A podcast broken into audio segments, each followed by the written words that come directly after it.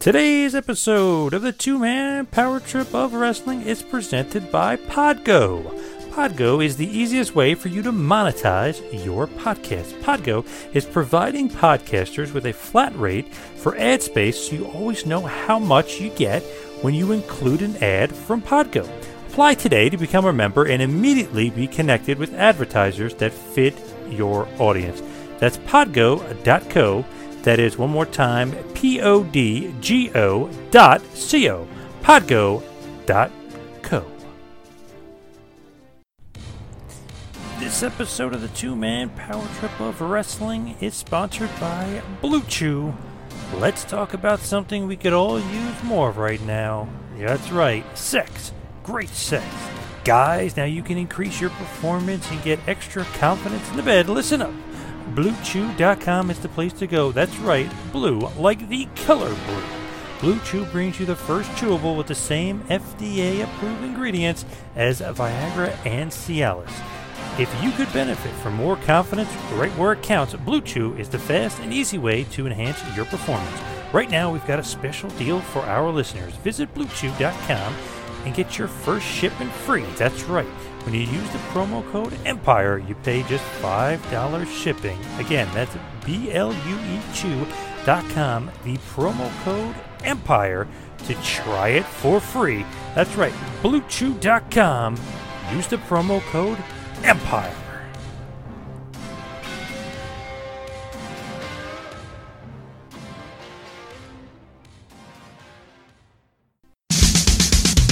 The upcoming presentation is a two-man power trip of wrestling podcast production.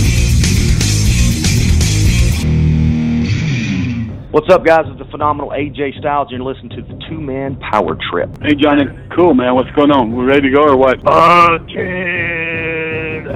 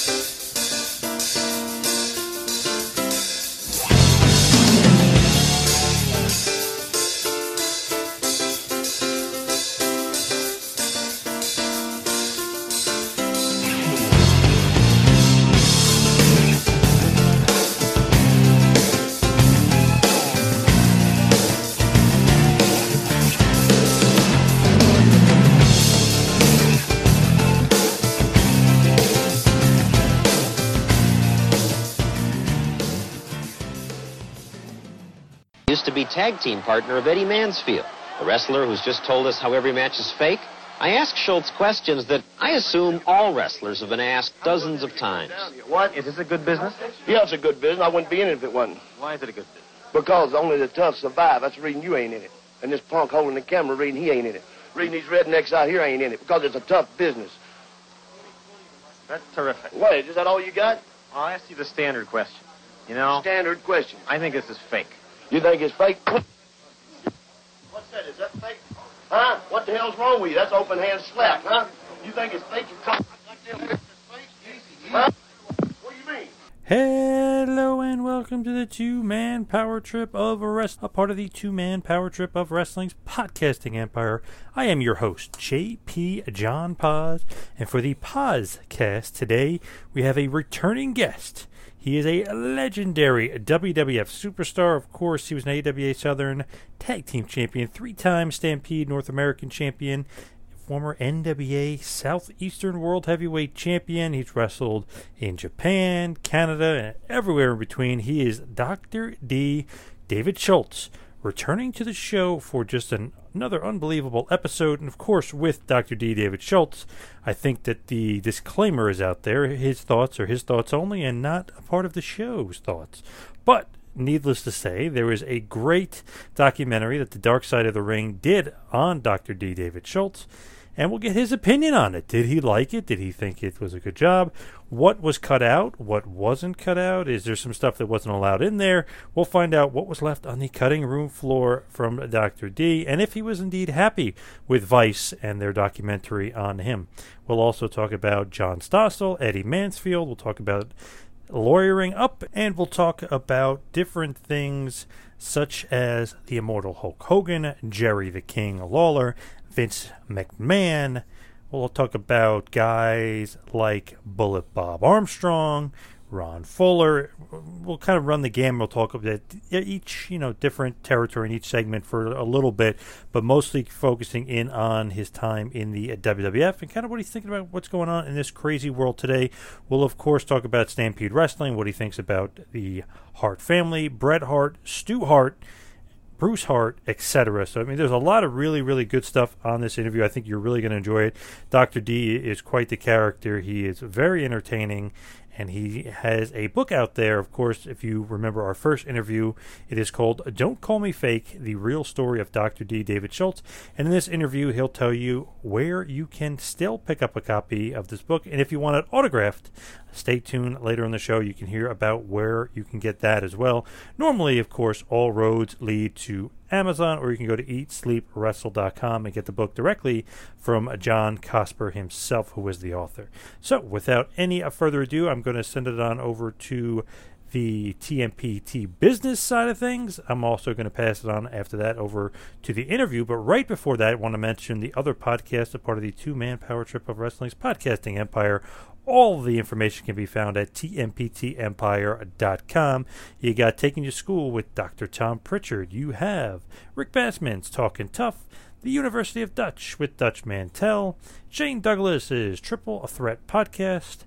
Justin Credible's Pro Wrestling 101. Taskmaster Talks with Kevin Sullivan. And of course, Trump Mania with Lavie Margolin. So much things and so many podcasts coming down the pike. We have about nine podcasts a week. Really, if you think about it, from the TMPT Empire, it is just crazy. We've pumping them out like crazy. We just absolutely love it. So please check out TMPT Empire for the latest from the two man power trip. Now, without any further ado, going to send it on over to some TMPT business and then pass it on over to the interview with the former AWA Southern Tag Team Champion, the legendary former WWF superstar, Dr. D, David Schultz.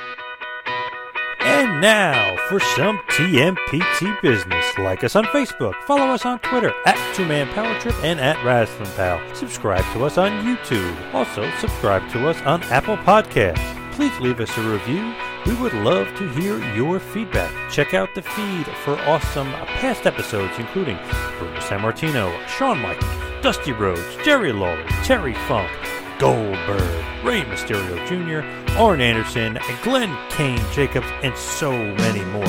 While you're on the web, visit ProWrestlingTees.com. Yes, that is ProWrestlingTees.com. Visit our store, visit JJ Dillon's store, Francine store, and of course, the franchise Shane Douglas store. For all you Android users out there, find us on Google Play and Player FM. For all you iOS users, check us out on TuneIn Radio, Spotify, iHeartRadio, Podomatic, and now Stitcher. And of course, check out the Empire. Yes, that is the TMPT Empire now. TMPTEmpire.com for all the latest and greatest on the two-man power trip of wrestling.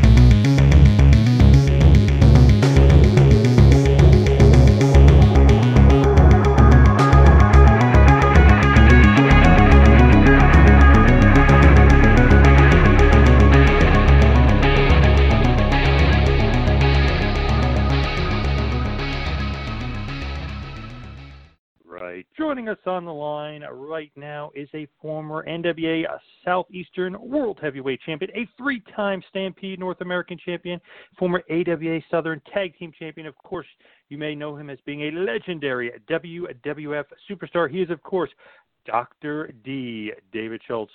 David, welcome back to the two man power trip of wrestling. Well, it's it's good to be back. I'll tell you, I've uh, I've been in uh, hiatus, I guess you call it, like everybody else. This darn virus is running wild, and I'm trying to on lockdown and uh, and just don't associate much, you know, here lately. Yeah. So what's kind of been going on in, in your world? I know you kind of been uh, laying low, but what, what's been going on?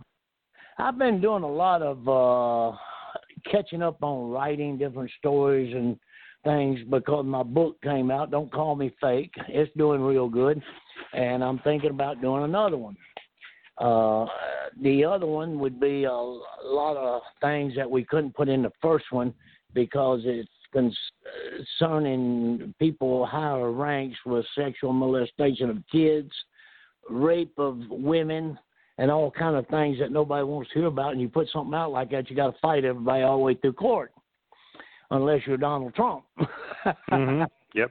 But anyway, uh, I've been working on that, and I'm, I'm building another house out here and uh, ex- expanding out a little bit on the compound here, and uh, doing a lot of free stuff. You know, for people that's not able to do it themselves, I help them out a lot. I do a lot of. uh I do a lot of stuff, but it's free stuff. But uh, you know, you got to help your neighbors and stuff, and uh you know they're good people. They just can't afford to do things, and I do it, and I don't charge them for it. I do that just out of the goodness of my heart, the part that's still left. There ain't much goodness left in my heart after you go through the wrestling world and getting screwed around as bad as you do by everybody and everything. But uh, that's just that's just life, I guess. Everybody got to go through something like that, you know. Yeah. But, yeah, it's it's it's really amazing that uh they can actually keep running shows, the WWE, WWF, whatever. Anyway, I don't know how they keep running shows, and all these other shows are getting canceled because you know they can't follow the, the mask and uh, separation and all that. And the WWE, they oh no, we do it in a separate thing. Uh, they always got something to say wrong. In other words, they got more money than anybody else. Yep. Oh yeah, no doubt about that. And I don't even know how that guy is still running shows, Vince McMahon. You know, I mean, uh, you know, he was charged with rape of Rita Marie Chatterton. Uh, was a referee, and he was charged. Now, anything I say, I'm telling you, it's fact. It come out of deposition. It stated Vince McMahon was charged with rape of Rita Marie Chatterton. Now, if I read it in a deposition, it must have been absolutely 100% true. And, uh, you know, anything else I tell you or say on this show is my opinion. I don't want nobody to misunderstand that. I'm not, Mhm. I don't make things up and I don't lie. If I tell you something, it's the truth. Now, I was I was sitting here a while ago reading about all these guys, man. Jerry Lawler, uh, sexual was charged with rape. Uh, Hogan was arrested and charged with drugs, and all these things get washed under under the mats through the years, and nobody does nothing about it. And there was 32 different wrestlers that was charged with crimes, and nobody's ever done anything about it. They all get washed under. Somebody gets paid, does something. These people should not be in professional sports or professional entertainment. None of these people should be allowed out there at all. Now, the ones that need to be allowed out there are the small shows that, that come along every once in a while. You know, oh yeah, we're going to be over here. You know, not these uh, people that's got all the money in the world and they do what they want to to anybody because all you're going to see is a bunch of uh they think it's entertainment or whatever. You're not going to see anything that's real. It's all fake. It's all bullshit. And uh, you know, that's because that's the way Vince McMahon wants it. And I don't even like to mention his name no more. Uh, every time I pick up a paper, I see his name. I'm wanting to see on the other end of it. Oh, uh, he's in a nursing home now. Then I can go check into that nursing home, be right there with him. that's awful. But anyway, that's the way I feel about him. He, he, uh, you know, But we won't even talk about them. We'll talk about people that that actually worth uh, talking about. These smaller organizations that go around and uh, you know it, it's great for these guys to be out there. Like uh, you know, you see good matches, man. You see great matches. They work hard too, and uh, you know, I, I mean, I'm all for the small shows, small independent shows. I'm not for uh all the big money shows and uh, you know cost you fifty dollars for a ticket, cost you two. I guess I don't know, but that's what I heard. And uh TV show, and you know, and they still act like it's real. It's not real. These guys are entertainers. Now in the small shows, you get more realism than you do in the the big shows because these guys go out there and work hard. Like I said, man, I mean, I used to be in them small shows. I worked hard, but uh, you know, it, it's uh, it's a great business, and, and I don't have anything to say about the guys. You know, the workers, the entertainers, or whatever. I'm talking about the high ups, and I really don't even want to talk about them no more. Let's talk about all the crime and the violence going on, and nobody wants to do anything about it. What's wrong Right. with these people? You know, Right. I mean, what is wrong with uh, Portland and Seattle? And and why don't they go in and clean that mess up? I've never seen such crap in my life. What's going on in our country today? I mean, this is our country. This is what we live in. This is where our kids and our grandkids and all are going to be growed up, and they're watching this stuff on TV, and they're not even charging them. They're letting them do what they want and I don't understand. You know, I really don't understand what people are wanting. They say, "Oh, we're protesting." Well, they they say, "Well, Black Lives Matter." Okay, uh, thank you. White Lives Matter. All lives matter. Why do they have to go out and create this racism? They've got they've got me turned more of a racism thing now with this Black Lives Matter than it ever has been in my whole life if they just left I don't understand what they want. They say they want equal rights, they want equal this, equal this. Well, this is my opinion of it. They want the white man down on the ground and they walk over the top of him and they have no say about anything. They want they want to say about everything. And that's not right. We're all equal. We're all put on this earth by our creator and we all should be judged equal. One is no better than the other and I just don't understand what they want. You know, can you enlighten me on that? I I have no idea. It's a crazy world out there. Uh, it only gets crazier each day. I feel like every day, you know, you open up the uh, the paper, you you know, you go online, you see something crazier happens each and every day. It's nuts out there. Oh yeah, I, I don't understand it. You know, I mean, I live in a safe area over here.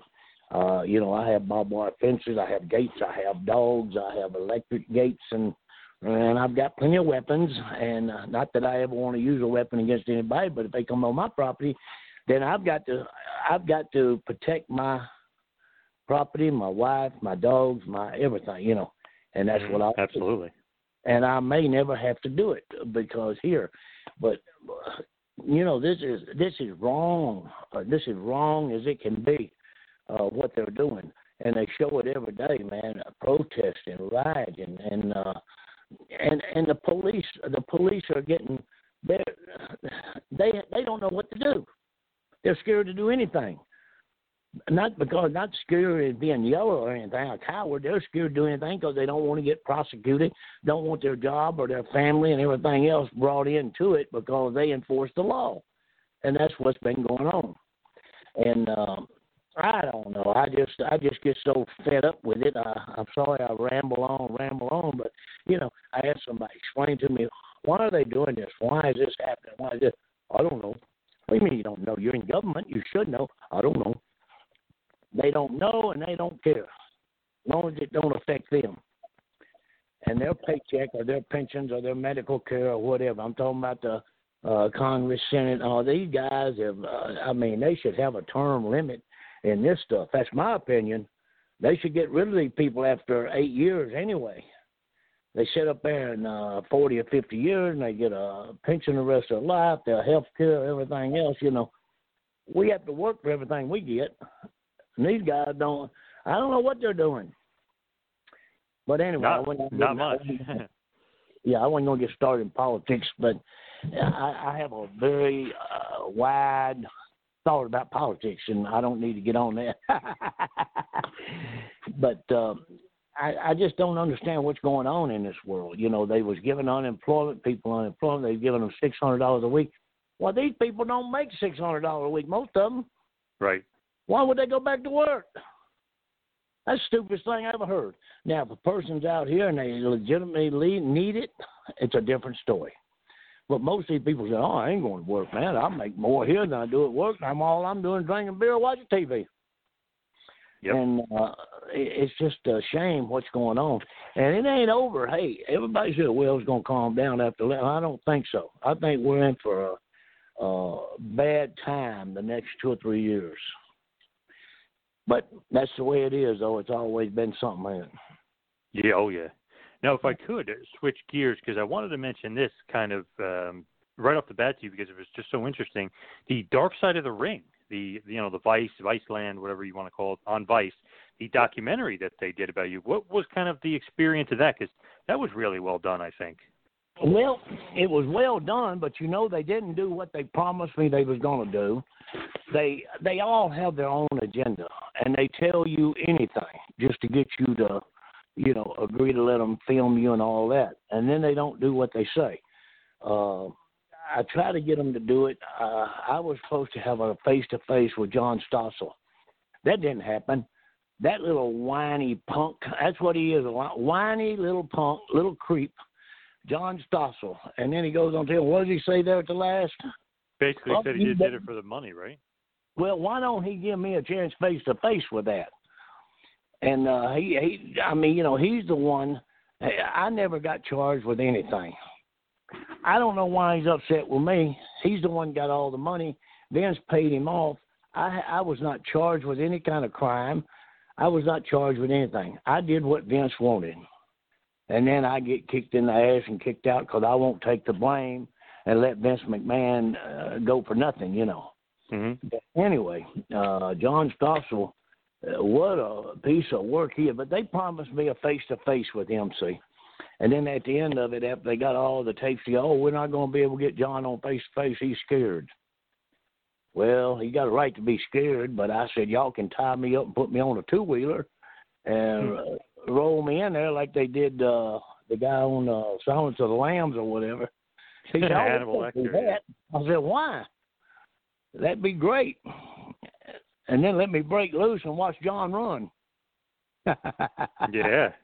Yeah, but they said they're going to do. it. And then, you know, they were they were supposed to show more of the tape. See, they had Eddie Mansfield on there.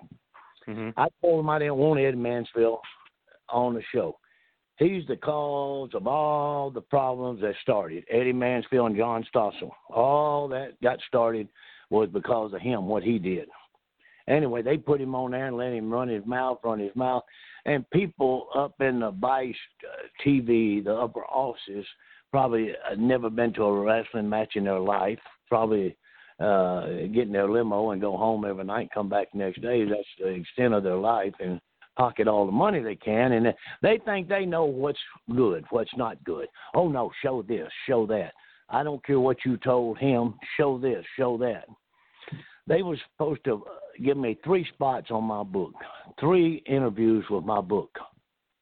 And they did one with uh what's his name? Uh, uh oh, I forget his name. But anyway, he was reading the book when they come on, and uh that's all they did. I said, "What happened to the three spots you promised me?" Oh, we didn't have time for them. Wait a minute. No, and now evidently uh, they're selling shirts and T-shirts and pictures and all kind of stuff of me. I don't know what they're involved with. Somebody is. I can't find out who's doing it without my authorization. And evidently, I don't. They don't need no authorization. They got such organization. They can just run over you and uh, beat you down. And uh, you know, I learned a long time ago. If you ain't a billionaire, don't go after a billionaire. Don't sue a billion dollar company if you ain't got a billion dollars to back it up, because they'll pay Yeah. everybody off, buy everybody off, and you'll sit there and just uh, drain you. You know, money, money, money, money, money. Anyway, what a life, huh? Oh yeah.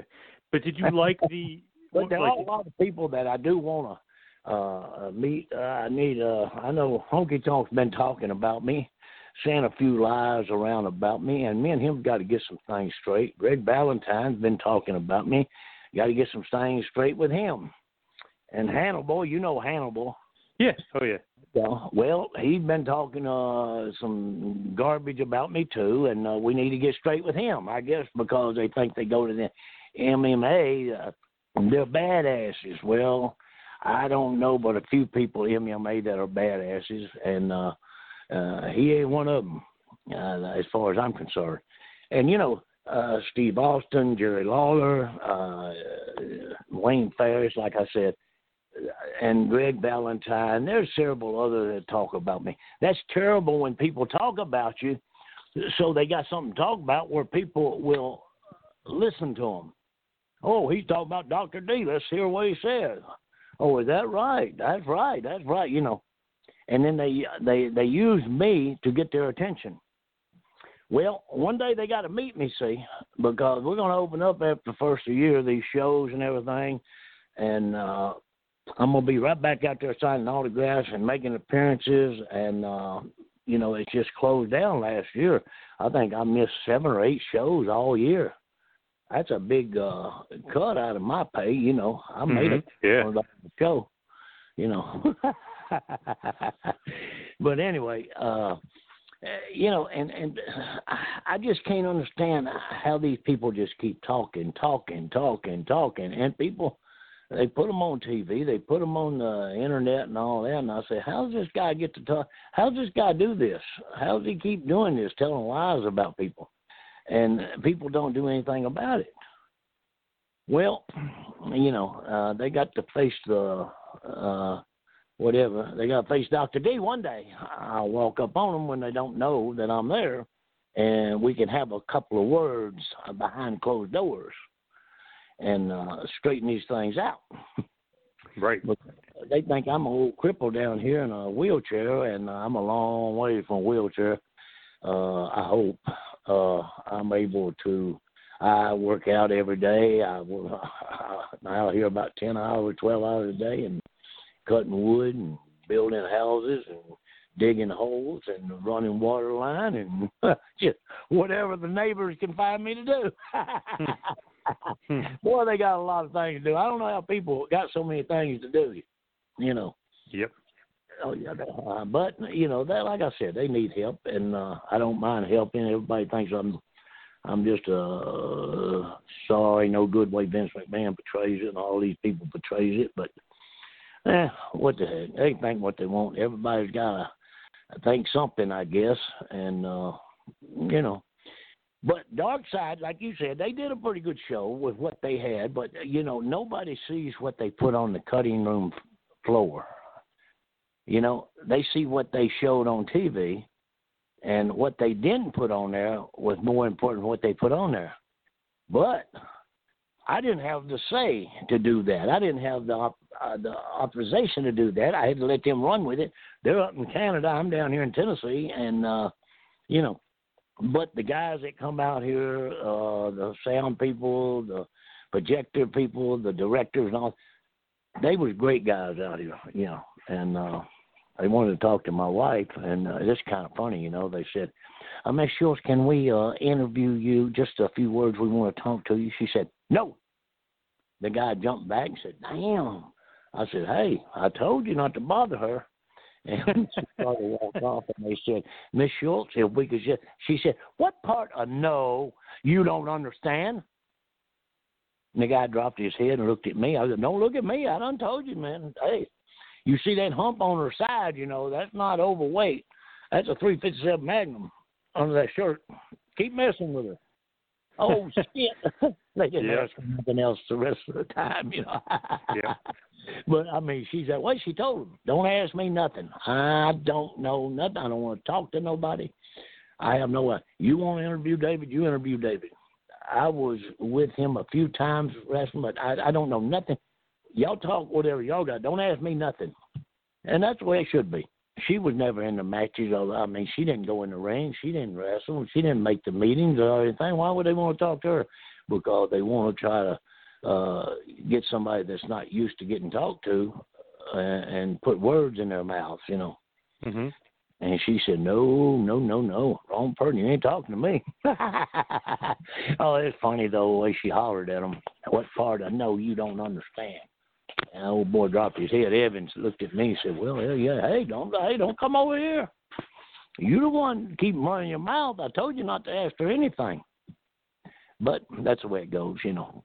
It's always So what, been- what was on the cutting room floor that didn't make the show? Do what now? One more time.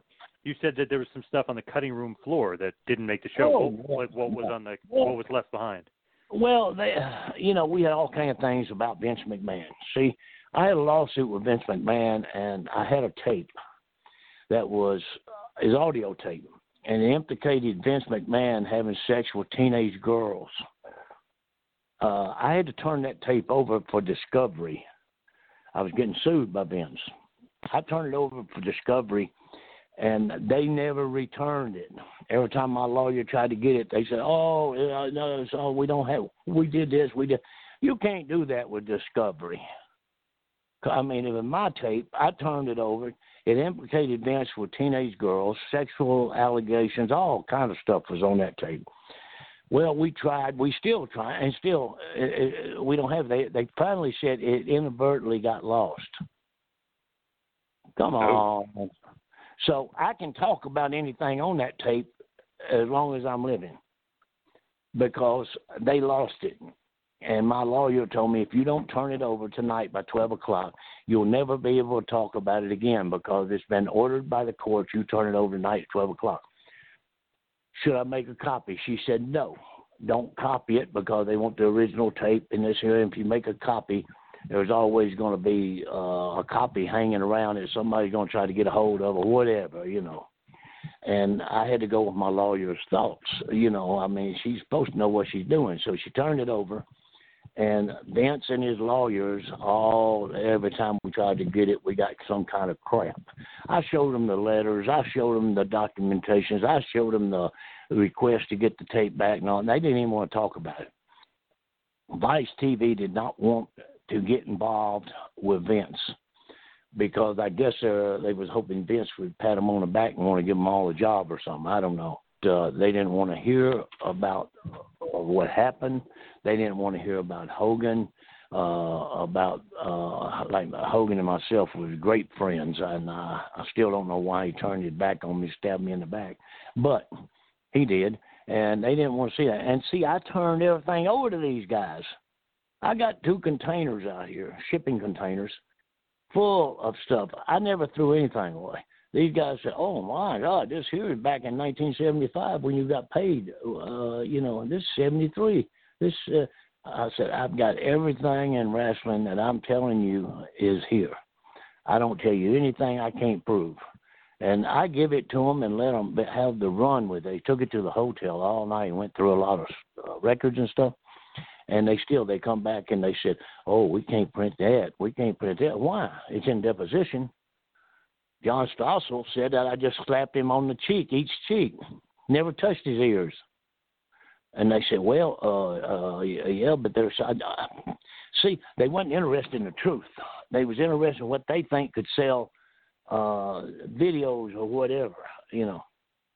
And that's the stuff they left on the cutting room floor that's the stuff uh, where all the drugs came in and i had i had pictures of people that uh they say oh my god that's hogan ain't it yes it is that's kim Pateri. yep but you know they didn't want to print none of that because they said oh well i said hey i own the pictures i have the copyright on them and they said well, yeah but we uh, our our producer said not to do it now the pictures are showing up everywhere uh you know, uh, but it's not on TV, so I guess I can get by with. Hey, it's a crooked world, man. And this TV uh, and internet and all that, uh, they get in it. And if you talk to these people, they're going to make you sound like what they want you to sound like. Uh, Cornette was the guy that was reading the book I was telling you about, Jim Cornette. Oh yeah.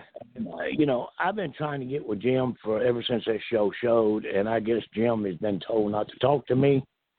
And I guess Vince has got the word out to all the guys, don't talk to me. They've got a wrestling show going on here. Jerry Lawler, uh, 50th anniversary in wrestling in Jackson, Tennessee on the 26th.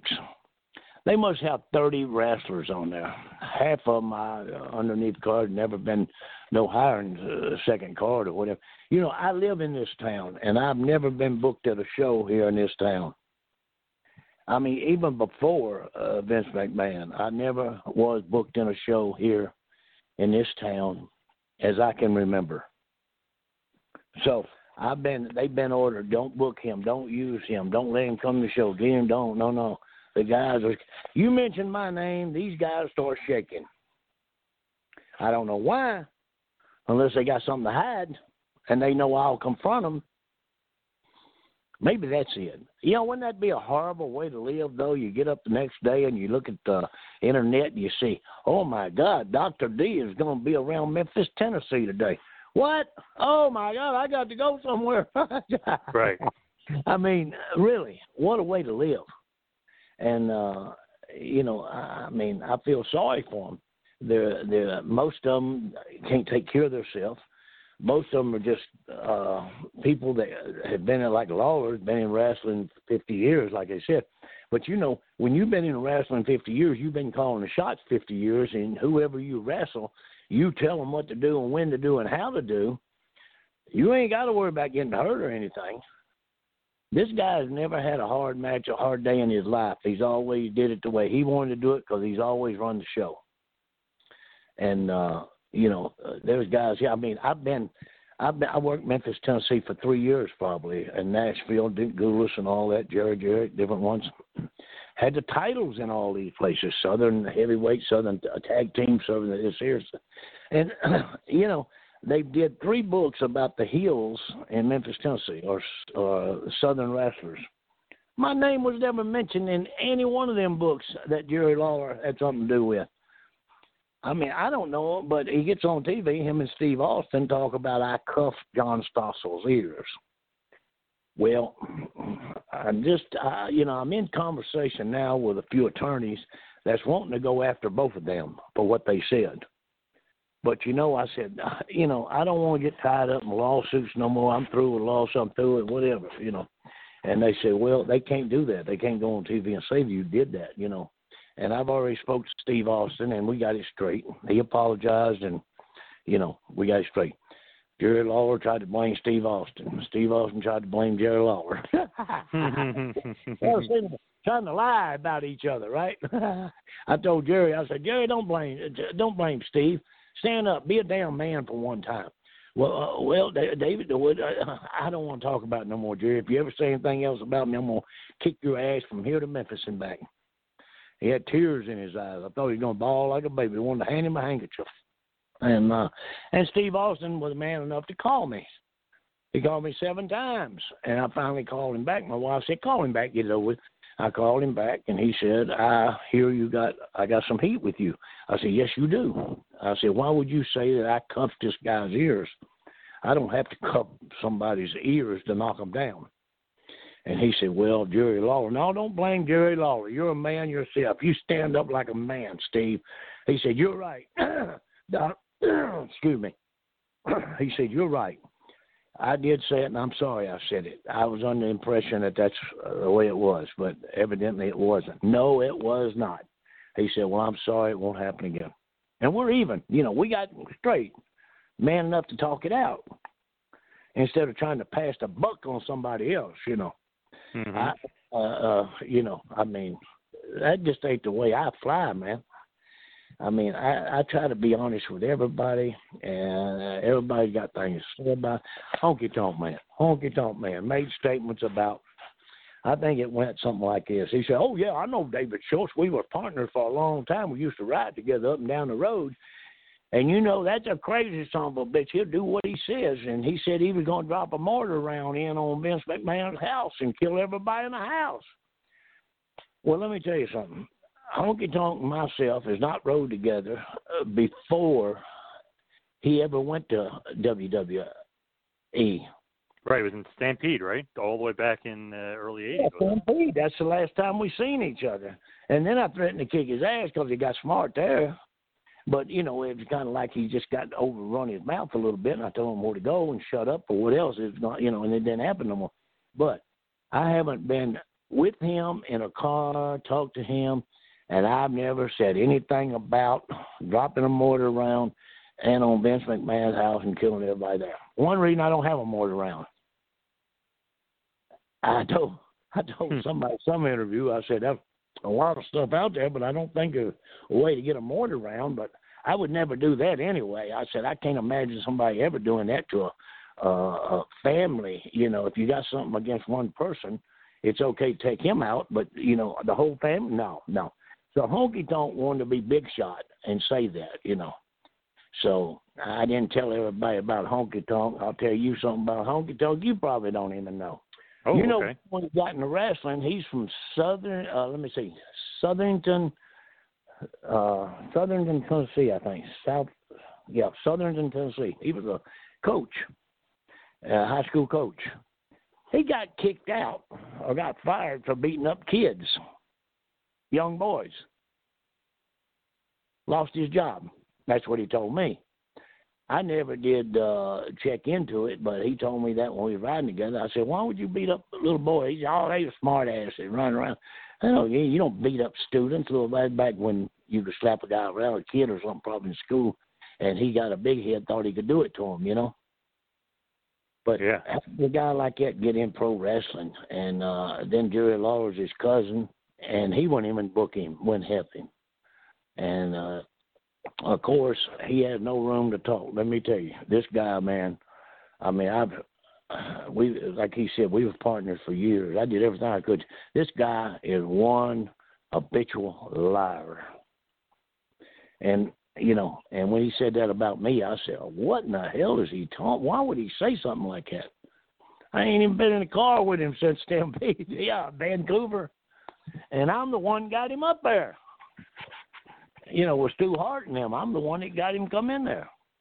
And uh but that's what people do with you. You know, they talk about you because like I said, they wanna uh, oh, Doctor D, you know Doctor D, yeah, yeah. See, Bret Hart's never had anything bad to say about me because I've never did anything. I mean, uh, all he could say was good stuff about me. Right. So, he wrote the forward to the book. Yeah. Yeah, exactly. Bret Hart was, uh, you know, I worked with all the Harts up there. Everybody up there I worked with never had anything to say bad about me, as I know of. Nick Bockwinkel worked with him two times for world champion. Never had nothing but good stuff to say about me. And Ric Flair worked with him several times for a world championship. Never had nothing to say about me. I mean, but yet I'm not allowed to go into the WWE Hall of Fame, which is fine with me because, like uh, Owen Hart's wife said, that's just a WWE Hall of Fame. They have no Hall of Fame. They have nothing but whoever has soaked up the Vince long enough and worked for him that he wanted to acknowledge them as WWE Hall of Fame. They have no Hall of Fame. They have no uh costumes. They have no boot. They have no storytelling. They just boom, that's it. And uh, I said, well, that's the best way I ever heard. I've heard it explained a lot, but I said she did the right thing. She didn't want Owen in it. I agree with her. Uh, you know, Vince is because Owen, uh, he was working for him when he died. She don't want nothing to do with it. She told him leave her alone. They're still trying to get her to do stuff. But anyway, that's the heart. That's whatever they do, you know. Mm-hmm. And I was friends with all of them. Jim Neidhart, uh, Bruce, uh, uh, Bret, uh, I mean, Stu was one of my favorite promoters ever. This guy never lied to me, and tough bastard, man, could back it up, you know. And just lucky he never got me in the dungeon. and I asked Stu, uh, uh, you're not getting me down there. And uh, he said, hey, you're a pretty tough bastard. Uh, you need to come down and uh, let's work out. Uh, no, no, no, no, no. I don't need to work out no more. Yeah, Stu, Stu was a hell of a guy, let me tell you, and uh, still my favorite damn promoter. This guy was uh, absolutely one hundred percent. If he told you the sun wasn't going to shine tomorrow, well, it wasn't going to shine. I mean, this guy was honest, man, with me. A lot of people talk about him and say things, but people are going to talk about people and say things. Yeah, they're, they're going to run their mouth as long as they can work their mouth. You know, they're going to talk about people. But the thing is, I'm doing great. I feel great. I'm over. I'm in my 70s, and a lot of people say, "Well, uh, encyclopedia thing says you're 65." I said, "Well, I was one time," and they said they said your wife named Sarah. I said, "Yeah, that's what they say. I don't know no Sarah." Hmm. and they said, "So you're over 65?" Come on, give me a break. I just told you I'm in my 70s. I I just want them to guess how many years in 70, you know. I don't want to scare Vince McMahon to death. We're pretty close to the same age. And, uh, you know. Hmm. Yep. But anyway, it, yeah, the, everything's going great, man. Everything good, and I'm looking forward to getting back out there and getting to some events and sign some books, sell some books and pictures, and meet the people. You know, you wouldn't believe how many books I have sold without being on TV, without being in, uh, you know, when everything shut down last year. I must have sold over a thousand books just off the word of mouth and you know little ads here and there and people talking. I can go out here and go downtown here and uh, see a few people I grew up with, and I'll, I'll sell three or four books. They say, "Well, we don't know where to get it." Well, don't go. Ain't you got the internet? Don't you have a telephone? I say, "Yeah, but you know we don't want to send no money to a post office box. We're afraid we're going to get ripped off." right. I said, okay, whatever. And, uh, you know, I'll go in my car and grab a few books, sell to them, and they're happy, you know. And, uh, but I'm looking forward to seeing you this next year. Y'all going to run some shows, aren't you? Hopefully, yeah. As soon as we're Yeah. allowed to. It seems like every time they kind of say, "Oh, it's going to be open," they close it up again. It's crazy. Our governor Right. here in Yep. uh, New, New Jersey, he's uh, uh, let's just say I'm not going to say anything crazy, but he's let's just say he's a little out of control uh, with with some of the stuff that he's doing, especially Yeah. with Yeah. the numbers being down. It's like you know he's got to start opening up a little bit. uh, You would think, but who who knows with this guy? Well, I think the virus thing is going to be over after the election. I, I mean, you know, you got to look at who you're dealing with here. You're dealing with all the crooks of the world, and they know they're going to get a virus. They're going, to, I mean, they're going to get a vaccine and get rid of this virus just before the election. Because I don't think Trump's going to let it go until you know he he. I think they got one already. That's my opinion. That's what I think. Everybody thinks different things, you know. Uh, but I don't think uh, he's going to let it go uh, if there's any chance of having a vaccine. Because man, we've lost a lot of people, and after this weekend, after today, and and, and people, uh, you know, you can't go nowhere. These people won't listen. They won't wear a mask. They want to be right next to you. They want to talk to you, and they don't have a mask on. And I- don't want to be around them. I mean, really, I'm literally on lockdown here on the compound. If you try to come through my front gate, I've got signs up there that says quarantine, do not enter, uh, stay away, law enforcement. I got all kind of I Hmm. got I got gates and I got three sets of gates between that and my house. And when they come through the first one, I'll know they're there. You know, cameras and stuff. I don't I I don't even let people call. They call me and say, "Hey, I need you to do this or do this or do this." Well, I'll do this, but I don't need you out there unless you got a mask on. And these are older people, old Southern people that, and you got to watch them because they don't believe shit, man. They believe, hey, that virus is uh is the devil's work. It ain't gonna get me. yeah, look how Mhm. many people died, you know. And and these young people, what the hell is wrong with the young people, man? Don't they understand? I mean, that there's a virus out there, and they just keep. And these are college kids having parties, and these are the these are the people that are going to run our country in the future. And they won't listen they say it's a virus. Uh, you know, wear a mask. You must wear a mask, and they won't do it. And uh, you know, they get a thousand people in there. Well, we didn't think it was real. Oh my God. Well, you you believe it's real now? but it is a bad situation uh, that we're going through, and uh, I wish they, you know, I wish they'd hurry up and get it straightened out so we can get back to norm. Uh, we'll never be back to the norm, what we know is normal. It's always going to be uh, something now. Uh, it wouldn't surprise me. You have to wear a mask uh, from now on for the next couple of years. Just, you know. So, what do you think? Man, there's just uh, oh, so much craziness going involved evolved with this thing. It's like wearing the mask. Some people don't. I just think that for the economy, you got to open up a little bit more, and especially in places where the cases are way down.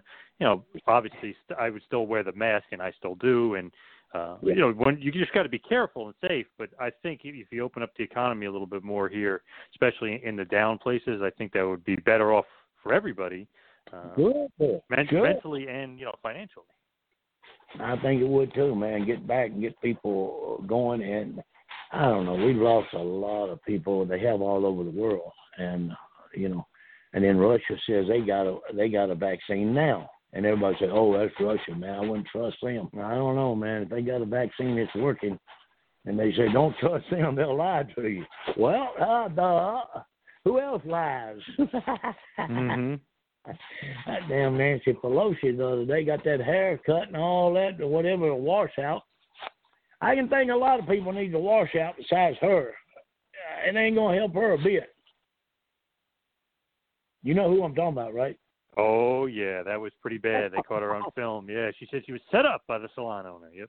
I'm gonna tell you, that's the ugliest woman in the world. I'm telling you.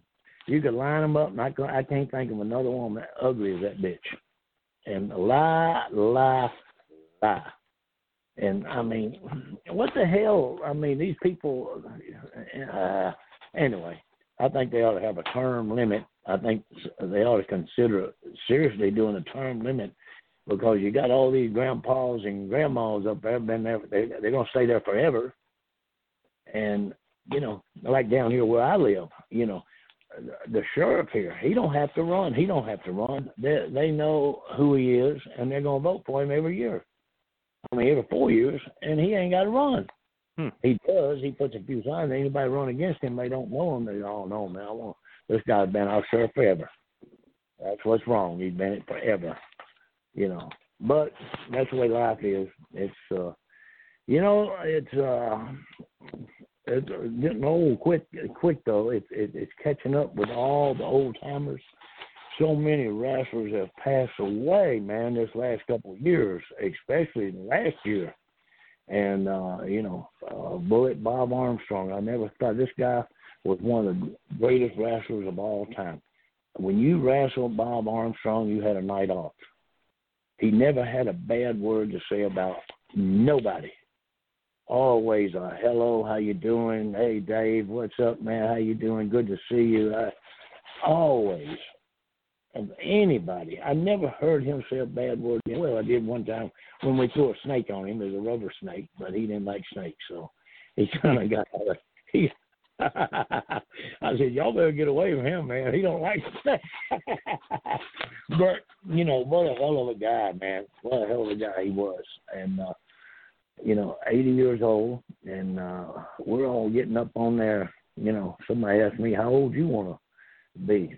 Well. I don't know. I don't want to be a hundred, so I don't. One guy said, "You ain't got to worry about that, Doc. You on the you on the down, or you on down." Okay. He died last week, so. I'm like that, you know. But you know, it's something we all got to do. We all got to die.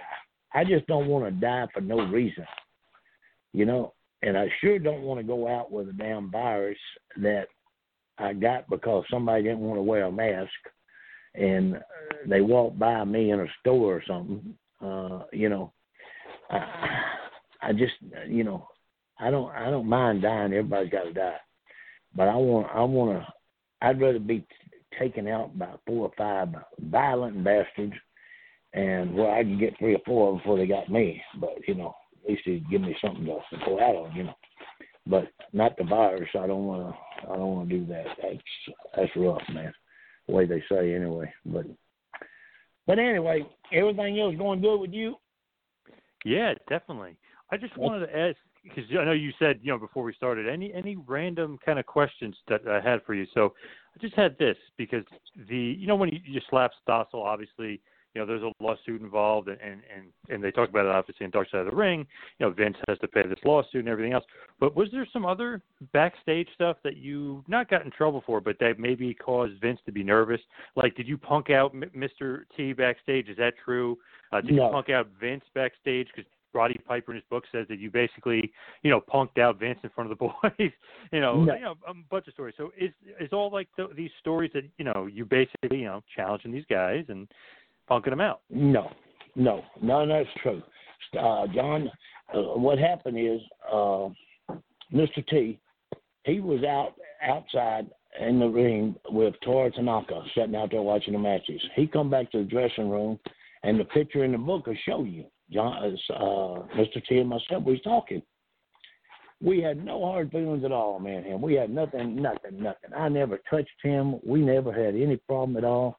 And I know Hogan and everybody else in their books and shit talk about I hit John Stossel four times and I was six foot nine and uh Hogan knows better than that, you know. And uh, but all this uh, Vince McMahon never had a problem with Vince, uh never until the lawsuit came up. And then the only thing we had that was between me and him. It wasn't done in front of the boys or anybody else. Uh all these other things they say I did and uh, didn't do. I had a lot of people want to get me when I come out of the ring, and I had to protect myself. You know, and they'd jump me or they would hit me, and I'd hit them back and knock them out, and I was the bad guy. I broke a couple of cameras uh, a couple of different times, and uh, people were behind the line towards the dressing room and I'd get shoved or whatever, and the camera happened to get in the way, and it'd knock it out of their hand. And then Linda McMahon would say, "Well, we're going to take care of it, David. We're going to give him a couple of free tickets, and we're going to pay for his camera. Just sign right here." So I'd sign right there. So when depositions come up, she threw all, "Oh, he had this problem in." uh in Miami where he busted this guy's camera and he did this and we had to pay this guy, we had to pay this, pay this, pay this. And they had another one that come up, uh. The reason I remember the name, they asked about in Vice, and I, I don't know who you're talking about. Then I started looking through the records and all, and I remember the guy, Speediachi. He jumped me ringside, and I guess I knocked him out or whatever they said, whatever. I- That's the I didn't remember him. I thought I thought it was through. The guy jumped me, and that's it. But he sued me. He sued Vince and me, and Vince paid him off. I don't know what he paid him. Somebody said twenty five thousand dollars to keep him going to court. That's what Vince would do. See, he'd go behind your back and pay things off, and then they bring all that stuff out in deposition. I done forgot all about it because I was never charged or went to court because I was working every day, you know. And things like that would happen, and um, Vince knew what he was doing. He was piling up a case on me, and uh, I guess he did everybody in case he needed it. And Linda, when you go into Linda's office, she'd say, "Oh, David, everything's okay. Just sign right here." Don't read the five or six pages you're signing because you trust them. But sign right here. We're going to take care of it. Everything's good. Uh, you know, we're giving free passes. We did this. We did this. And, you know, everything's good. And then you come to court. Oh, yes, this is where we had to pay this guy $10,000 and had to do this, do this, do this. And David signed down here that he apologized and this here through the thing. You know. And, but, you know, you don't think nothing about it because you trust these people. You're working for them, and uh, you know Linda's supposed to be one of the bosses. Well, she turned out to be a boss, all right. And I heard she was busted for uh singing "Somebody Tells the Horian" when he was busted on that steroid candle to tell him that get ready, the feds are coming. She told Pat Patterson or something to go tell him. And I just I just heard that this morning. I mean, reading on some stuff, you know. I don't know it for a fact. I'm just saying. But I just wonder how she got a job up there with Trump. And I don't know. I have no idea how, but I just wonder how much money Vince had to donate to Trump to get her that job. Right. Right. Nobody tell me. I don't know. I've asked that question two times. I heard it was a bunch, and then I heard it was uh, more than a bunch. but that's the way it works.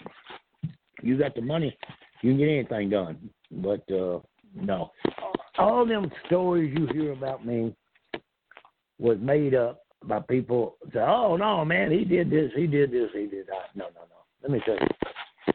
I've been I've been arrested a bunch of times. I've never been charged. I've never been found guilty. I have no criminal record. Excuse me.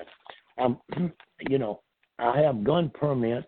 I have federal gun permits. And I have never officially got a charge against me.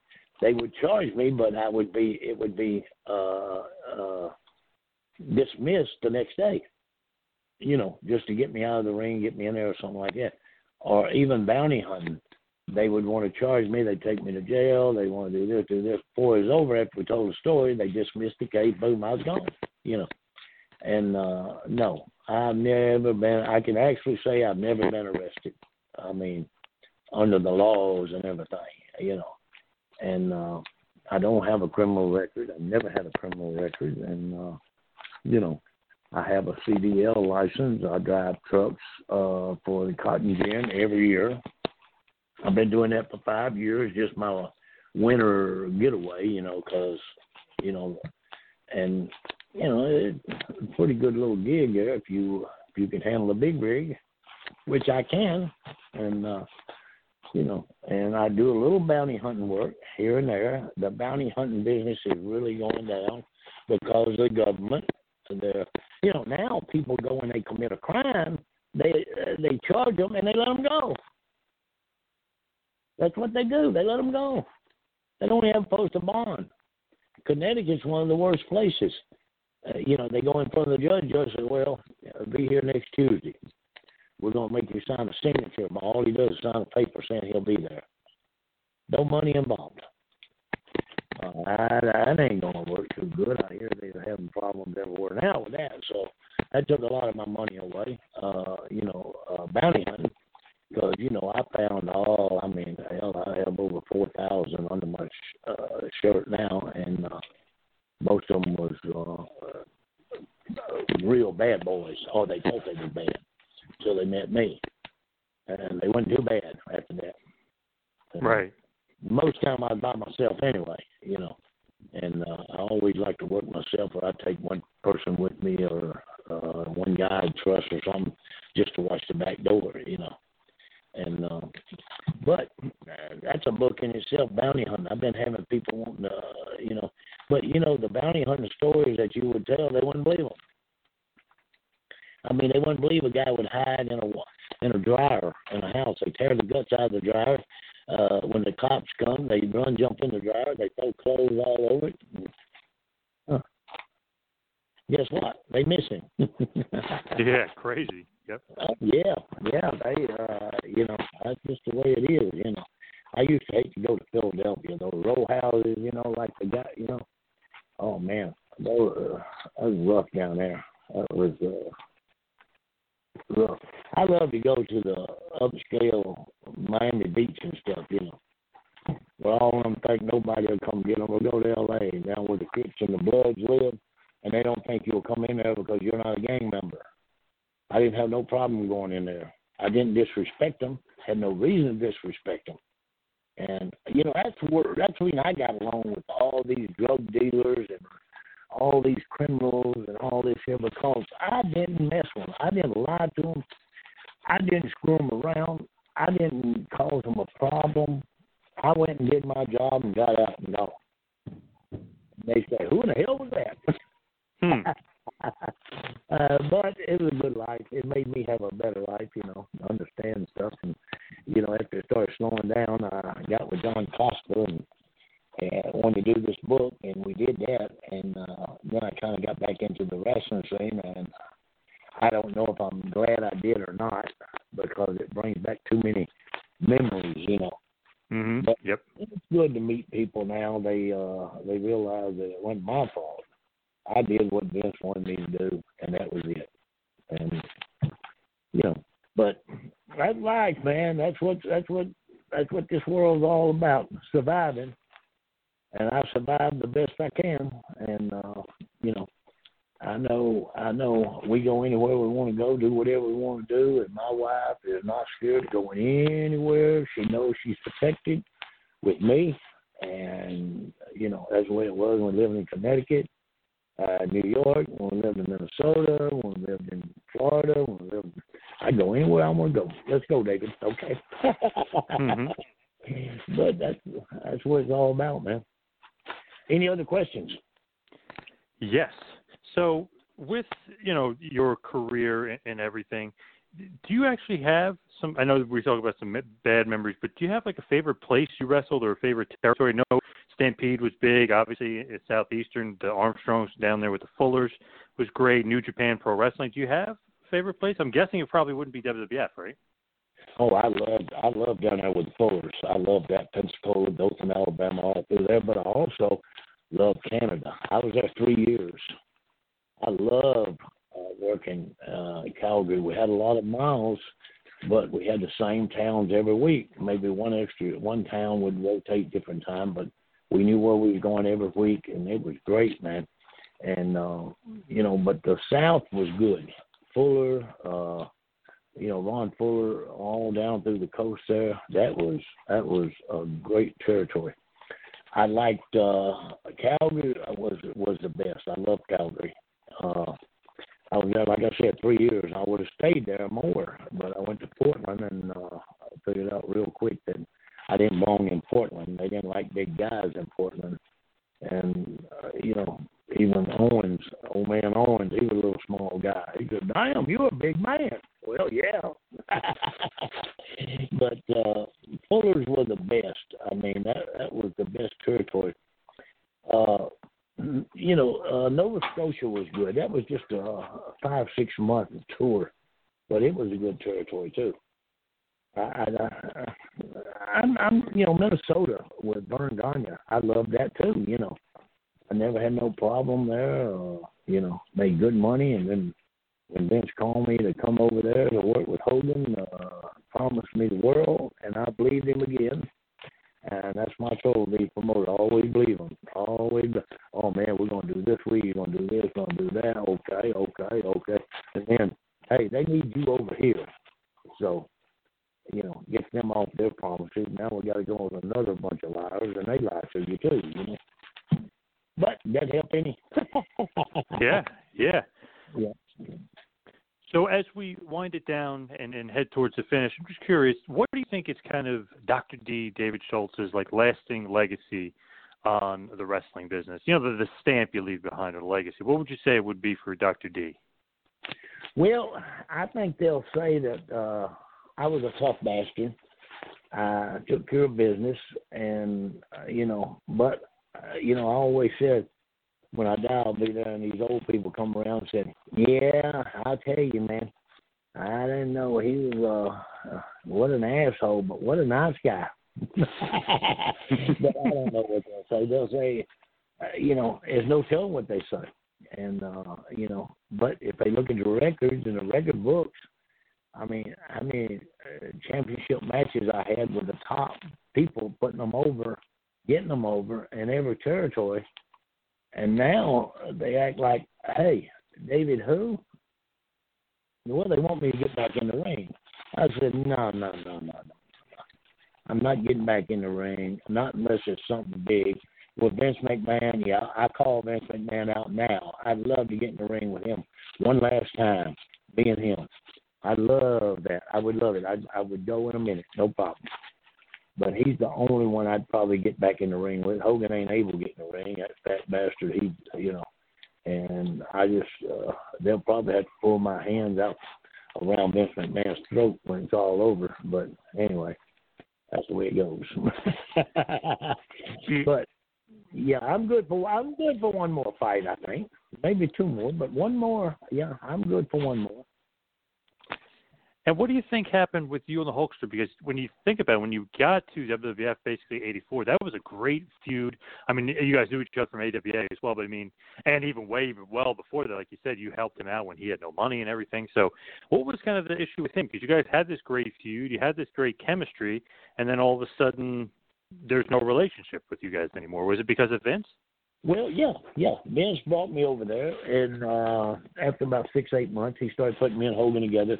In all the towns that Verne Gagne's had us together, and I was challenging Hogan every week in every one of them towns because I knew he was going to Vince, and Verne Gagne didn't know he was going to Vince. And I'd tell him, hey, let me tell you, if he shows up, if I don't beat him, I'll never wrestle again.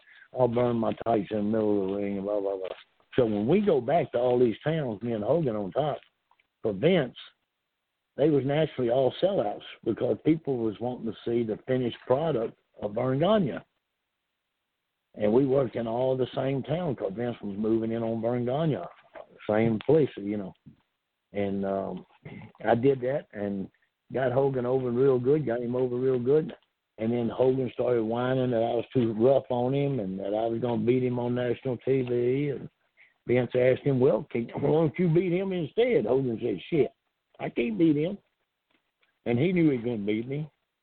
I mean, we was close friends, man, for years. This guy lived in my house. He didn't have a place to live or sleep or anything when he come over to Florida, and we took him in. And you know, he had a van to sleep in. He sleep in his van.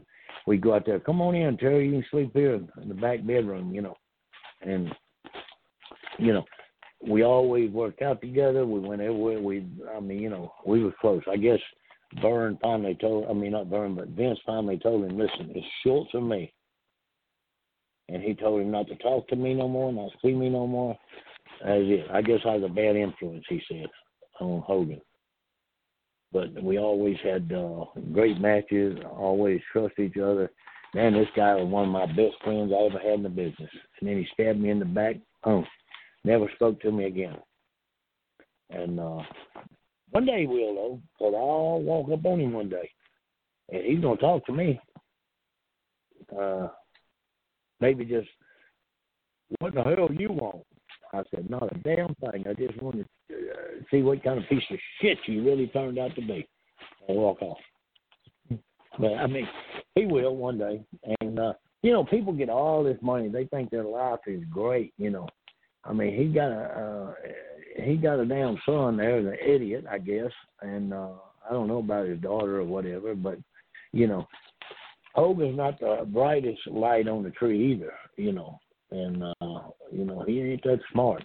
He just uh, he found a niche, went in there. Vince found it with him, and uh, keep pushing them steroids, pump them steroids, steroids, steroids, steroids. And I used to get him shots. I know how much steroids he was taking enough to kill any racehorse that ever run the tracks. But that's all over now. I guess he's realized, hey, he's having to pay for it now, and uh, he ain't getting no tears from me. He ain't getting no tears from me.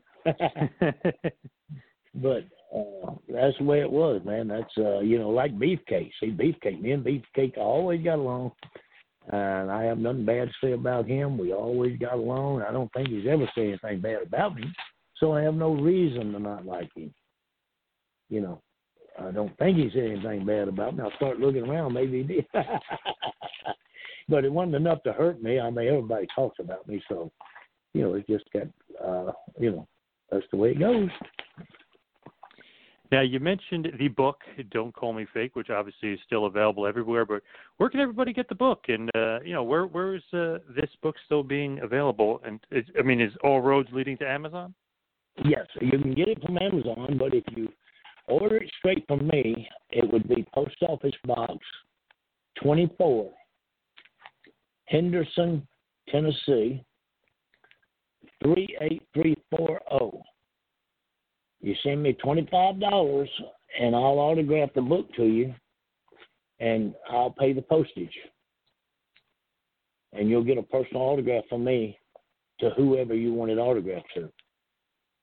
$25, Post Office Box 24, Henderson, Tennessee 38340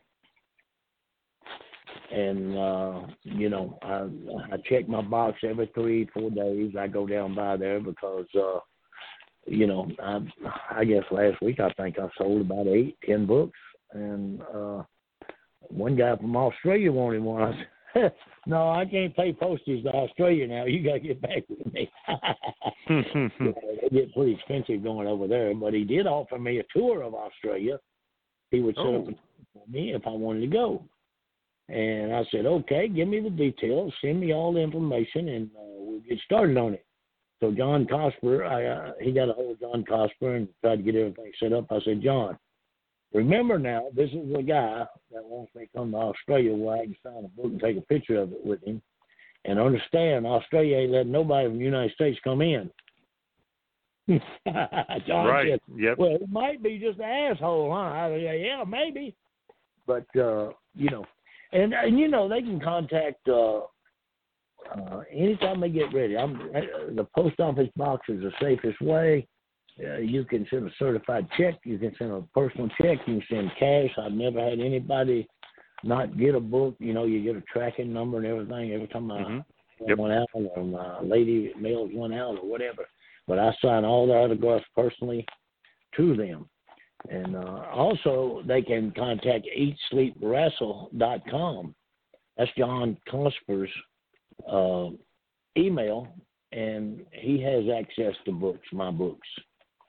That's Eat Sleep, eatsleepwrestle.com is what it is. John Cosper. Yes. And he's got several different, but he just released one, Tracy Smothers, doing very well.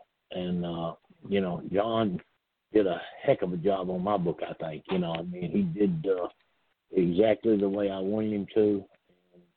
We just didn't want to put in all the bad stuff because we knew Vince would jump on it and have it canceled or have it held up.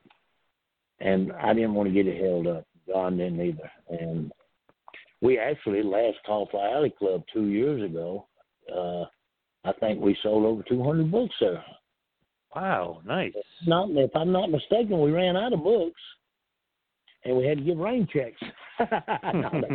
oh, I can send you the money then, right here. Yeah, yeah, yeah. And I guess six months later, I was getting orders from Cauliflower Alley Club, and then this year it was canceled.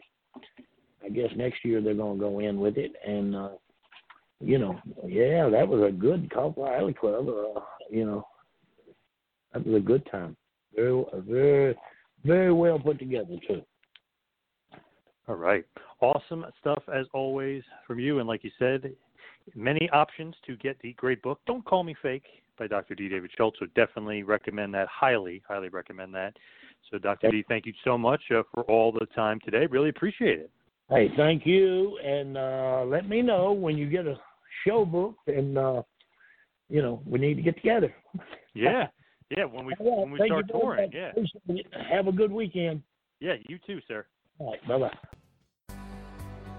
This has been a John Poz Power Trip production in conjunction with the Two Man Power Trip of Wrestling. You could follow us on Instagram and Twitter at Two Man Power Trip. You could check us out on Facebook. You could subscribe on YouTube.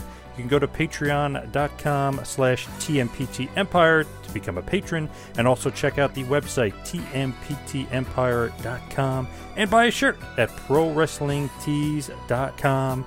Two Man Power Trip, where the power lies, brother.